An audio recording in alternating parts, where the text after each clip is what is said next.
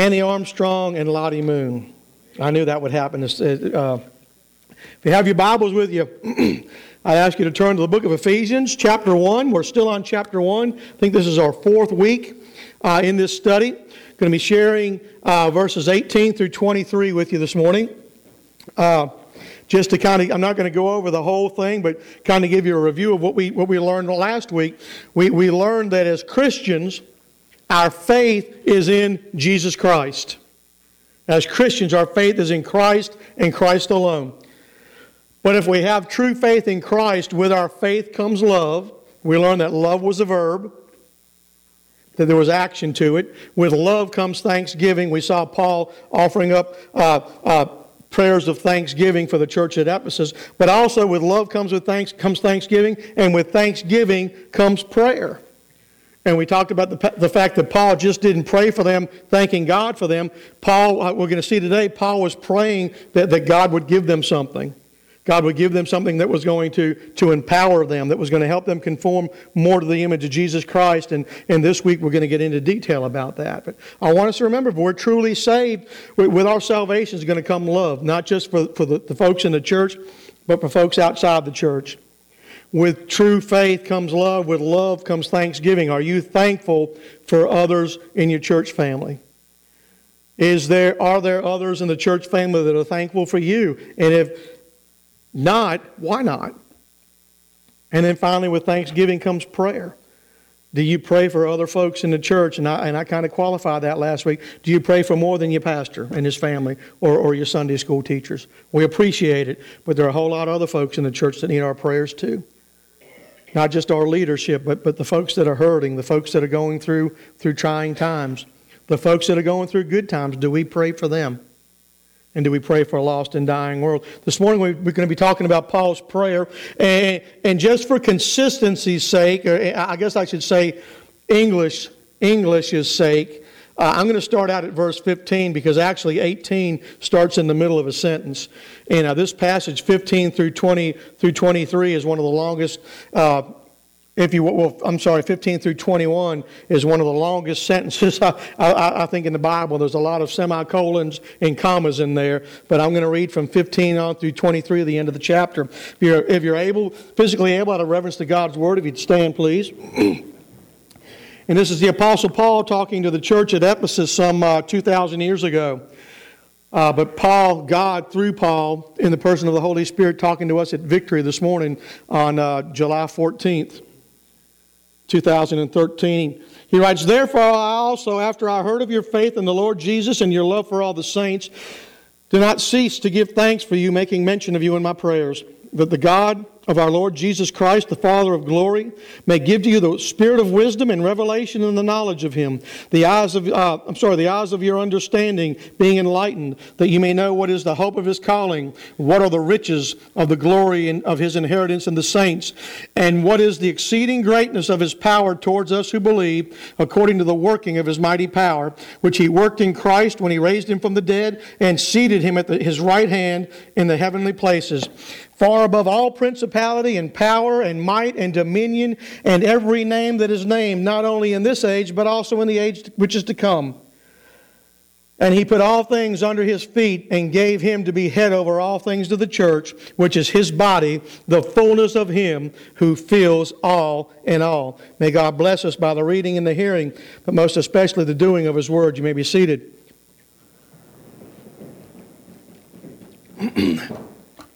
Paul prays for three things right here. He prays that the eyes of their understanding uh, be enlightened or open. He prays for the, the, the, the, that they may know the, the hope of, of God's calling. And then thirdly, he, uh, he, he prays that they may know the, what are the riches of the glory of his inheritance in the saints. And when those three prayers, he's expecting something to come of it. And that's that, we're, that we know the exceeding greatness of his power towards us. And that's what we're going to talk about this morning.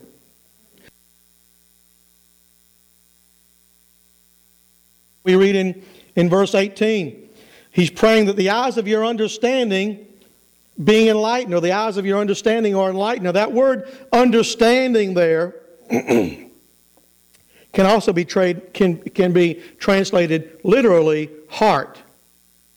So Paul's praying that the, that the, uh, that the eyes of their heart are enlightened. And that's kind of why we sang that, that one song this morning Open the eyes of my heart, Lord.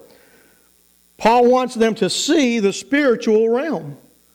Paul wants them to realize, excuse me, that they're not just, just Christians, excuse me for the cough drop, that they're not just Christians who are, who are called to live uh, uh, a life on this earth and to do the best they can to get by and until Jesus either comes to get them or calls them home and they live for eternity in the sweet by and by. Remember, we said a few years ago, we're not, we're not physical beings living a spiritual life, but rather we're spiritual beings living in a physical life until God either comes to get us or, or, or, He calls us home. So Paul wants them to see the spiritual realm. You know, we many times don't see the spiritual warfare going on around us.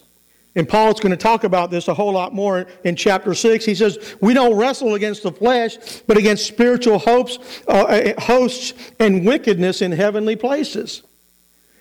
Yes, we're responsible for a lot of our sins. So some of y'all may remember I'm dating myself, the old Flip Wilson TV show, and had this character called Geraldine, and whenever Geraldine got in trouble, it was always the devil made me do it. You know, Geraldine never wanted to take any responsibility for herself. I think so many times we as Christians don't want to take responsibility for ourselves. We say, you know what, I didn't do that, the devil made me do it. But who was it that, that planted the thought in our heads to begin with? It was us. Now, I'm not saying sometimes we allow the devil to take it and run with it. But, but we're the ones that, that it's our flesh that, that, that, that thinks the evil thoughts. We think the hatred that, that, that leads to murder. We're in our hearts, we're the ones that think the lustful thoughts that, that, that lead to adultery. But what Paul is wanting them to see is, is that there's a spiritual realm out there. And, and what the spiritual realm will do, the, the, the demonic, uh, angelic beings, if you will, Satan, on occasion, and I say Satan on occasion because Satan is one being. He can't, he's not like God. He can't be everywhere at the same time. You know, all 70 or 80 of us in here today, if we were to sin at the same time, we all can't say the devil made us do it. Because, because the devil doesn't have that kind of power. But, but Paul wanted us to, to, to see that, that the spiritual world and, and, and that the, the spiritual world, the demonic angelic beings, if you will, can take what we think and, and, and turn it into sin. And, and he's saying more than that. He's saying that all around us, and we'll see in chapter 6, that there's spiritual warfare going on around us. I heard an old time preacher one time said that if we could put on spiritual glasses and see the spiritual battles that are being fought right around us everywhere, we would probably all have heart attacks and go on to heaven because we couldn't, we, we would not be able to, you know, the, the think of the, and I'm not talking about the slasher movies, but think about one of the, maybe one of the scariest movies you've ever seen that had to do with, with, with, with, with Satan or demons. Man, it's nothing in comparison to what it's really like out there. Paul wanted them to, to see uh, he wanted the eyes of their hearts open so that they would see the spiritual realm. But he also not only wanted them to see the spiritual realm, but to remind them and to remind us that we are members of that spiritual realm. And we talked about that a couple of weeks ago in one of the previous passages from this chapter. Because God lives in us and God is a spirit, we belong to God, we're spiritual beings. so we're part, well, yes, we're part of the physical realm, but we're also part of, of the spiritual realm. And just to kind of emphasize the fact that, that we're members of a spiritual realm with, with God uh, in the person of Jesus through the Holy Spirit living in us. In John chapter 4, there, there's a passage you may remember. Jesus said he needed to go to Samaria because there was a woman at the well there. And Jesus proceeded to tell this woman all she ever did. And when she, we, she, when she saw who Jesus was, you know, she said, Well, let me, I, I need to go tell some folks. And Jesus made the comment, you know, through that conversation that, uh, you know, I think, I think it said she'd been married four or five times, and the man she was living with now wasn't even her husband. And that's when her eyes really were opened up. And as Jesus was talking to her, he said, you know, she said, well, we, wor- we worship this mountain at this mountain in Samaria. And, and Jesus told her, you know, and I'm going to kind of be blunt, but basically Jesus was polite, but, but he was saying, lady, you don't have any clue in the world is what you're doing.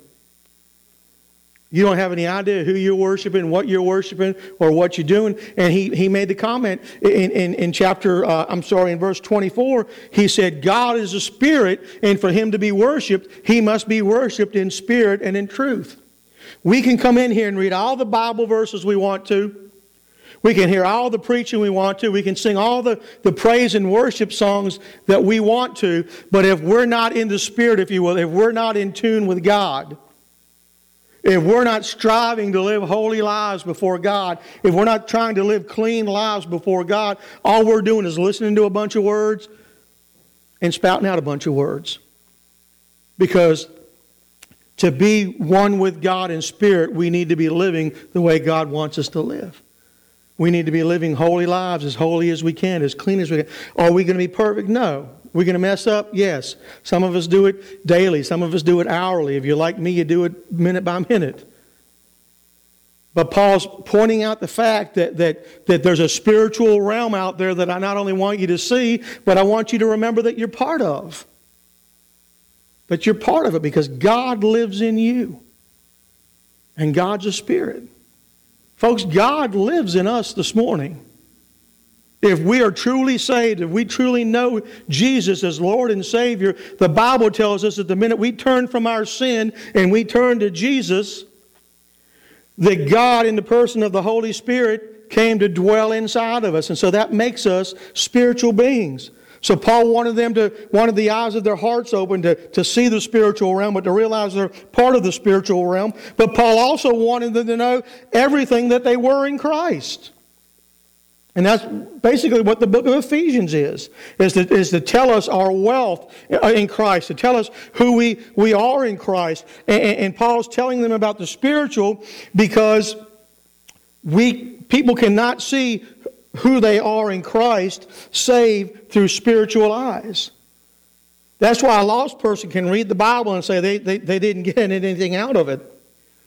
But yet, a saved person can read the same passage of Scripture that a lost person got nothing out of and, and, and, and gain tons of stuff out of it because they've got the Spirit of God living in them, speaking to them because they're in Christ. Spiritual things can't be seen through human eyes, and it's only God who can open our eyes to these things. It's only God that can open our eyes to the spiritual around us and to the spiritual that, that, that's in us, and it's in us again because He's there. And, and we, he, He's already, Paul's already talked a little bit about who we are and what we are in Christ in this first chapter. In verses three through six, he talks about the fact that that in time, in, time immortal, time eternal, uh, uh, past we were chosen by the Father. We read about that in verses 3 through 6. Who, who, are we in Christ? Well, we were redeemed by the Son. We read about that. We learned about that in verses 7 through 12. And then in, in verses 13 and 14, he tells us not only were we chosen by the Father, not only were we redeemed by the Son when Jesus went to the cross, but he says we were also sealed by the Spirit in verses 13 through 14. That's who we are in Christ. We're people who were chosen people. We're a redeemed people. We were redeemed by the blood of Jesus Christ, and we're, we're a sealed people. The Spirit of God, when we got saved, sealed us, and so there's no one, there's nothing that can pluck us out of the Father's hand. There are so many people today, and I, I, I believe they're sincere people, that believe you can lose your salvation. But, folks, if you believe that, you believe that there's someone or there is something stronger than God. Because Jesus himself self said that those who the Father gave me, nobody can pluck them out of my hand. And if somebody says, I lost my salvation, well, you're saying either somebody or you yourself were stronger than God. I walked away from God and lost my salvation. No, you weren't saved to begin with. We'll stumble, we'll fall, we may backslide, but if you're truly saved, you're saved forever. Anybody who, quote unquote, lost their salvation either doesn't understand the scriptures and they've backslidden or they were never saved to begin with. Because, folks, last time I checked, there's nothing stronger than God. You can take all the bulldozers in the world you want to, and you're not going to move all the mountains, but God can speak the word, and the mountains are going to be moved. You can give somebody all the psychological evaluations and counseling and everything in the world and not change somebody's heart. It's only God that can change somebody's heart. So we're spiritual beings and, and, and, and we're seeing who we are in Christ. So first, first of all, he says that the eyes of your understanding or the eyes of your heart may be open. And he, he, he says he wants them open so that we may know what is the hope of his calling. What is the hope of God's calling for us? Folks, if we truly understood what the calling of God was on our lives as Christians, not just as a church, not just as a body of believers, but as individual Christians, our priorities would change so much. If we truly knew the hope of His calling, our priorities would change so much. We, weren't, we wouldn't be worried about death. We wouldn't be worried about retirement. We wouldn't be worried about putting a roof over our head or, or what was going to happen tomorrow. What, what, did Jesus say? Look, look at the lilies of the field. They, need, they neither toil nor labor, but your Father takes care of them. Jesus said, Not a sparrow falls to the ground that God doesn't know about it. Jesus said that God knows the number of hairs on our very head. If He knows all of those things, and we know that He's done all this, if we truly knew the hope of His calling, the hope of what He's called us to do, we wouldn't worry about anything because we know, you know what, God's got it. God's got me.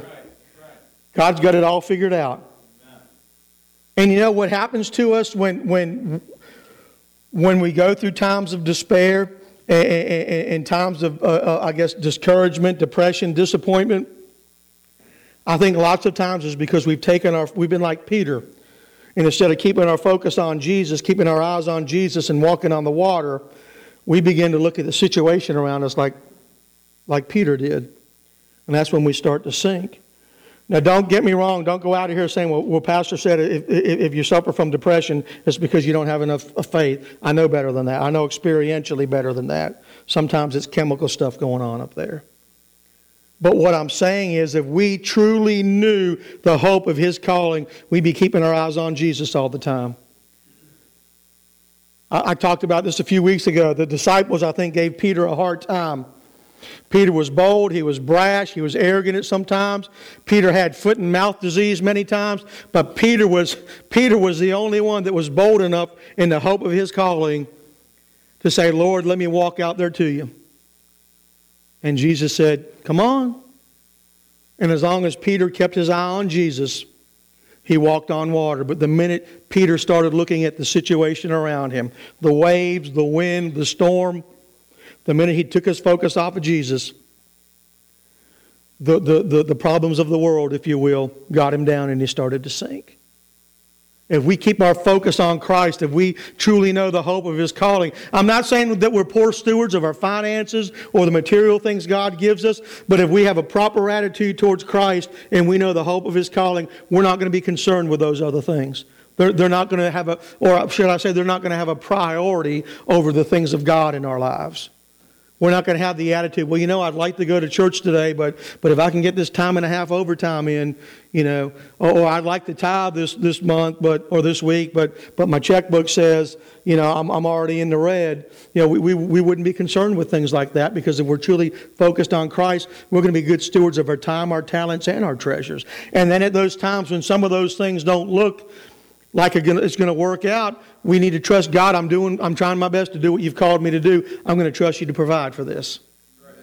That's if we truly knew the hope of His calling. We wouldn't be worried about some of those things. And, and, also, you know, we would be focused on what awaits us in an eternal heaven we wouldn't be concerned about the material things. We would be focused on what awaits us in an eternal heaven. And then our lives would be spent making salvation and that eternity in heaven known to others that don't know about it. The analogy I like to use so many times is if we if we had the cure for cancer, would we keep it to ourselves? Absolutely not.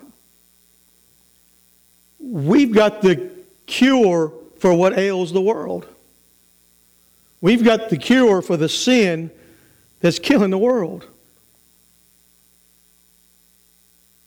How can we say that we love Him? How can we say we know the hope of His calling? How, how can we say we really believe it if we're not willing to spend our lives sharing it with other people?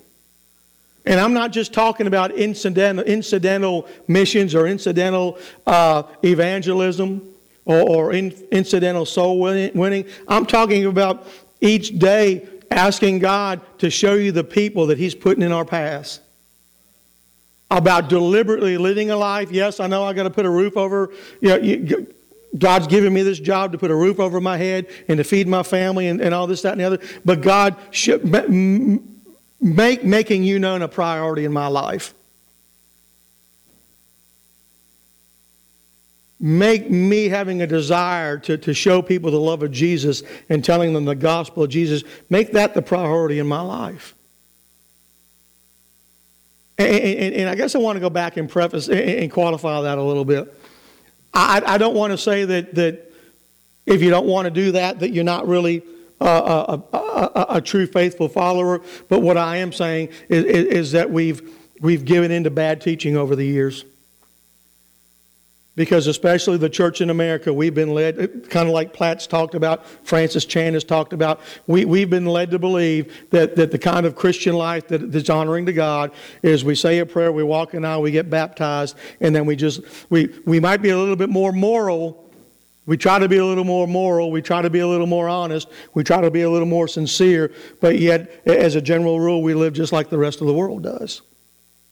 And I don't see anywhere in the scriptures where Jesus called us to a life like that. You know, there, there are heathens out there, there are unsaved folks out there that live more moral lives than people that claim to know the name of Jesus Christ. You know, all you've got to do, I, in the past month, I don't know how many pastors I've read in the news that, that God has blessed them with great ministries, God has blessed them with huge churches, but yet there's been at least three pastors I know in the past month that have lost their ministries because of adultery. They didn't have their focus on what their focus needed to be on. They weren't sold out, if you will. It got to the point where there's a TV show coming on now, you know, and I'm not going to recommend anybody watch it, but I think it's on Lifetime, coming on Lifetime. It's either, it's either called Pastors or Preachers of L.A. And what it is, is it's going to be focusing on three or four so called mega church pastors. And what it's focusing on is the Cadillacs, cash, and condos that these guys have got.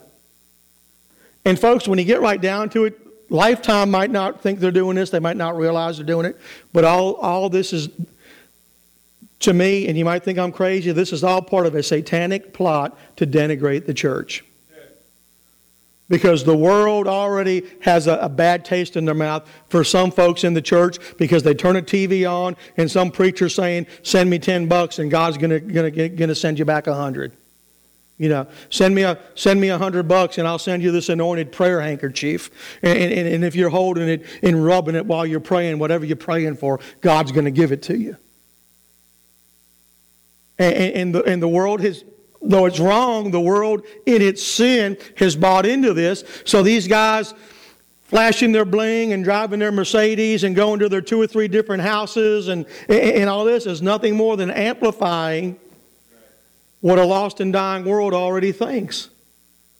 And, and, and, on the one hand, you see that and you, I get kind of discouraged. But at the other on the other hand, I see that and I think, you know what? God must be really wanting to do something great if it's getting if it's getting to the point now that they're having TV shows on about pastors' kids and pastors' wives and now the pastors themselves, and it's all reflecting church leaders in a poor light.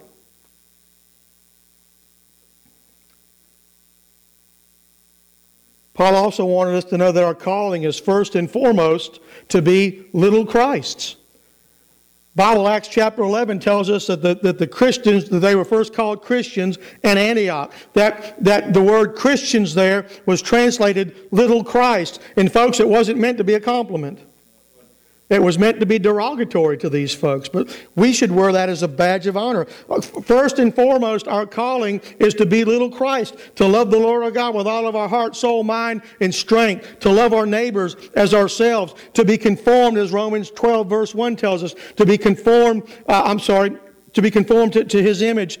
And, and, according to Romans 12, chapter, uh, chapter 12, verse 1, to present ourselves a living sacrifice Wholly acceptable to Him. Folks, first and foremost, our calling is to live a holy, righteous life before God on this earth. And He's calling for all of us. His calling for all of us is to be a faithful, obedient follower. Not just somebody who says, I'm a Christian, and they live their lives for themselves, by themselves, and then they, and then they, they, they throw in Jesus' name on the prayer and, and expect God to bless it. Our hope also, the hope of our calling, is the confident expectation that Jesus is going to return one day. And that if we're not alive to see him return someday, the confident hope that he's coming to get us. Or I'm sorry, that, that he's calling us home if we don't see him come to get us. And folks, this is not a Santa Claus kind of hope. This isn't like when we were little kids and, and we had our list and well I hope I hope Santa Claus, you know, brings me that that that uh, uh, I can't even think of it. The kid that the kid that uh, yeah, what was the Red Ryder? Thank you. You know, I hope Santa brings me that, that Red Ryder BB gun, or I hope Santa Claus brings me that Barbie dream house. You know, this for for the Christian, our our hope is is fact. To, to the believer, this confident expectation is fact. It was accomplished. Our salvation, Jesus' return, was all that was set in motion and it was accomplished in eternity past by God's awesome plan. But you know what? It was verified some 2,000 years ago on a cross at Calvary and in an empty tomb in the Garden of Gethsemane. It was accomplished in eternity past, but God kind of, if you will, gave us a reminder 2,000 years ago hey, what I say is going to happen is going to happen. This is my beloved son. Listen to him. Then finally, the riches of his glory, or at least the third point. David in the Psalms spoke about how wonderful the thoughts are that God has towards us. And you don't have to turn there, but if you want to mark uh, in your notes, Psalm 139, we read this in Psalm 39, 139, verse 7. David writing, he says, How precious also are your thoughts to me, O God, and how great is the sum of them. If I should count them, they would be more in number than the sand. David tells us again and again in the Psalms of how wonderful the God, the thoughts that God has towards us are. Because we are his children, we're part of his riches. Because we know Christ as Lord and Savior, we are part of God's riches. Well, preacher, how in the world are we part of His riches? Well, look at how much God has invested in us. First and foremost, and most importantly, He sent His one and only Son to die for our sins. And I, and I want to add to, to, to amen what, what David Platt said in that clip, or maybe it was the, the youth that were listening this morning. Yes, Jesus died for us, but we need to remember that Jesus didn't die for only me. He did die for me, but He didn't die for only me. He died for the world. And that's why we need to be about the Father's business, making Him known. He, he invested in rich, His riches in us when He sent His one and only Son to die for our sin. He invests His time in us as we live. He invests His love, His grace, His mercy on us each and every day as we disappoint Him through our sin, through our backsliding, However, we let him down, he still invests his grace and mercy and love in us. He invests in us in that He rejoices when we rejoice. He weeps when we weep. He grieves when we're disobedient. His heart breaks when we forget all that He's done and we try to live life for ourselves. He's invested in us. He invests also His wisdom and discernment into us and gives it to us as we strive to live for Him, as we strive to live a holy life, as we strive to live a righteous life, as we strive to live a life that's pleasing to God. He invests wisdom and discernment to us. He, he gives us more knowledge of, of the Scripture. He gives us the wisdom how to handle situations. You know, that, that, that, to me, one of the greatest acts of wisdom we, we, we ever see recorded is in the Bible where, where the, the two prostitutes go to Solomon. And they say, you know what, we, both of us had babies, and while we were asleep, this woman rolled over on her child and smothered her child. And then she switched the babies, and she's got my child, and, and I've got her dead child. And of course, the other woman says, No, this is my child. Her child is the dead child. And Solomon goes, Well, you know what? I tell you what. Take the baby, cut him in half, and give half to each woman. And the true mother begged and pleaded and screamed, said, No, don't do that.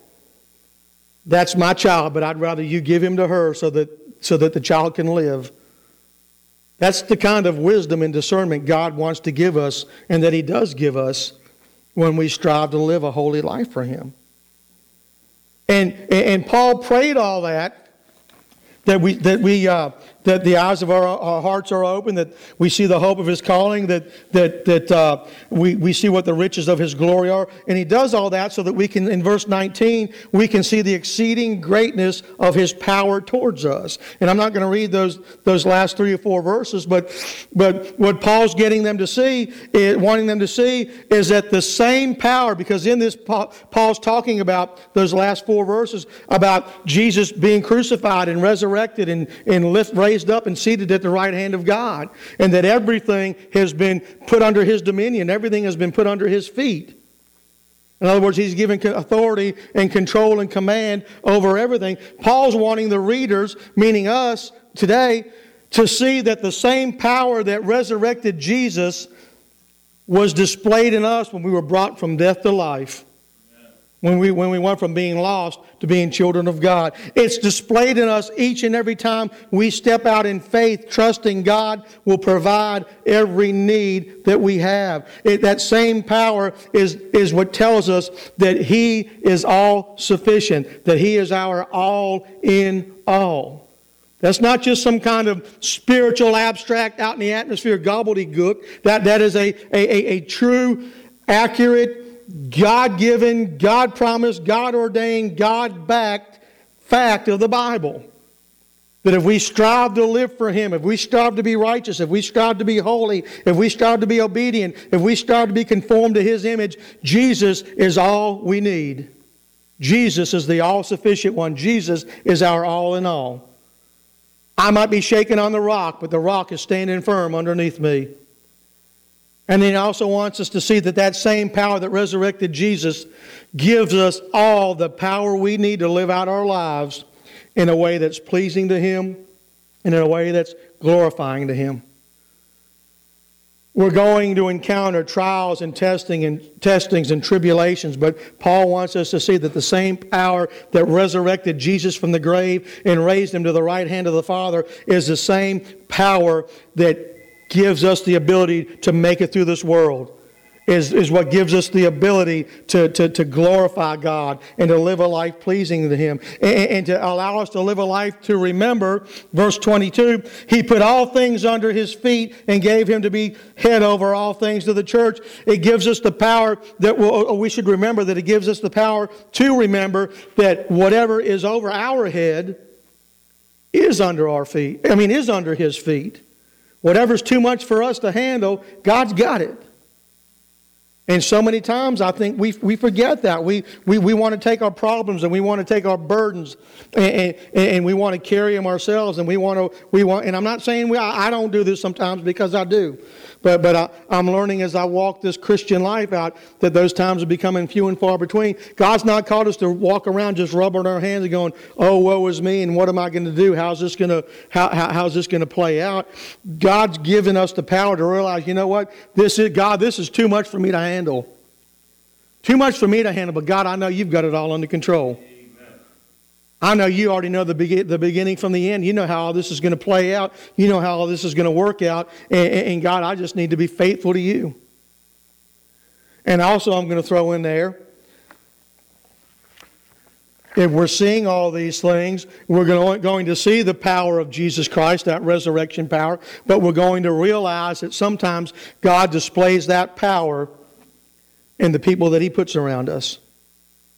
Yes, God is still in, in, the miracle working business. He can work a miracle. You know what? He could, he could walk out here or, or look down here and say, traffic 95 be gone, just like he parted the Red Sea, and it'll be gone. But lots of the times, God chooses to do the miracle, or God chooses to, to show Jesus through the people that he puts in our lives. The people that carry our burdens with us sometimes, the people that pick the burdens up for us sometimes, the people that when we get to points in our lives where, God, I don't know how this is going to work out, and all of a sudden we, we hear a knock at the door, or we get a phone call, or we go to the mail, and we see how God has provided. The, the resurrection power, if you will, the power of Jesus Christ displayed through somebody else, through a brother or sister, or in some instances, maybe even somebody or something that's as lost as Adam's house cat, as my, my pastor used to say. Never did figure that one out. You know, because God can use lost people to have His will done. If you don't believe that, look in the Old Testament and see how many of those pagan kings God used to help restore Israel and bring Israel back into their homeland. Paul's calling them praying that the eyes of their hearts are, are, are, open, that, that they see the riches of the glory in God, and, and, and, uh, and that they see, know the hope of His calling, so that we may see the, uh, the exceeding greatness of His power and of His love towards us. Ha- have you experienced that power this morning? Have you experienced that love this morning? It all comes out of, but it all starts with a relationship with Jesus Christ. It all starts with turning from our old life, turning from our sin, and turning to Jesus and asking Him to forgive us, asking Him to make us a new creation, asking Him or telling Him that we're willing to put ourselves in submission to Him to make Him not just our Savior but our Lord. We learned last week you can't have one without the other. Has there ever been a time in your life when you've done that? And again, I'm not asking, has there been a time where you've, you've said a prayer, walked an aisle, and, and got dunked, and maybe filled out a card to, to make you a member of a church? Has there ever been a time in your life where you've turned from your sin, you've turned from your old life, you've turned, from, you've turned to God, and acknowledged that you were a sinner? Ask God to forgive you, and ask Jesus to become your Lord and Savior. And allowed God to change your life. I don't mean everything like that all, all in one instance, though it happens like that with some people, but I mean a progression of I, I thank God I'm not what I was. I know I'm not what I should be, or I know I'm not what I'm going to be, but I thank God I'm not what I was because I can see the change Jesus has been making in my life as I give more and more of my life to Him. Because as I say so many times, the scripture's clear. The Bible tells us that whoever Jesus saves, Jesus changes. If there's not been any change in your life, doesn't matter how many aisles you walked, how many prayers you've said, how many cards you signed, how many times you've been dunked. If there's not been any change, you're still the same old person you were before. That same old person that's in need of the resurrection power of Jesus Christ. And if you've never done that this morning, I want to share one thing with you real quick. If you're here today doesn't matter if you've been here every time since the doors first opened. You're a first time guest. You've been, a, you've been a, a, a, an attender. I don't believe in fate, luck, destiny, karma, whatever the words are you want to throw out. I believe everything is God ordained. Tie that back to this. Everybody that's here today is here today because God wanted you here today to hear this message. God wanted you, hear all, wanted you to hear all this so that if you don't know Him, today He's calling you to salvation. And if it's your desire to come to know Him this morning, I want to, I want to lead you in a prayer. Keep in mind, as I say every Sunday, that the prayer isn't what saves you. The prayer is just the, the tool, the vehicle, the, the method, if you will, to speak your heart to God. But if it's your desire this morning to turn from your old life and to turn to Jesus, Ask Him to forgive you and, and, and, and give your life to Him, to, to ask Him to be your Lord and Savior. I want everybody to bow their heads and close their eyes and, and just repeat this prayer with me if it's your desire. To say something like this Heavenly Father, I realize this morning that I'm a sinner. That means I've done things to disappoint you with my thoughts, my words, my actions. And Father, I'm sorry for that. Lord, I don't want to live like this anymore. But Father, I know I can't change on my own. Lord, I realize this morning I don't have the power to do that on my own. But I realize this morning that you sent your son Jesus to come to this earth to die on the cross to take my punishment, my judgment. Lord, I realize he shed his blood to pay for and to cover my sins. And Lord, right here and right now, though I don't understand everything, based on my faith in you, based on my faith in your word, I turn from my sin and I turn to Jesus. I turn from my old life and I turn to Christ. I ask Him to forgive me of my sin, to become my Lord and Savior. I promise to live for Him, to love Him the rest of my life, to serve Him the rest of my life. Father, thank you for this gift. Jesus' name, amen. Now, if you're here this morning and, you're, and, and you said that prayer, we're going to have a hymn of invitation here in a second, and I'd ask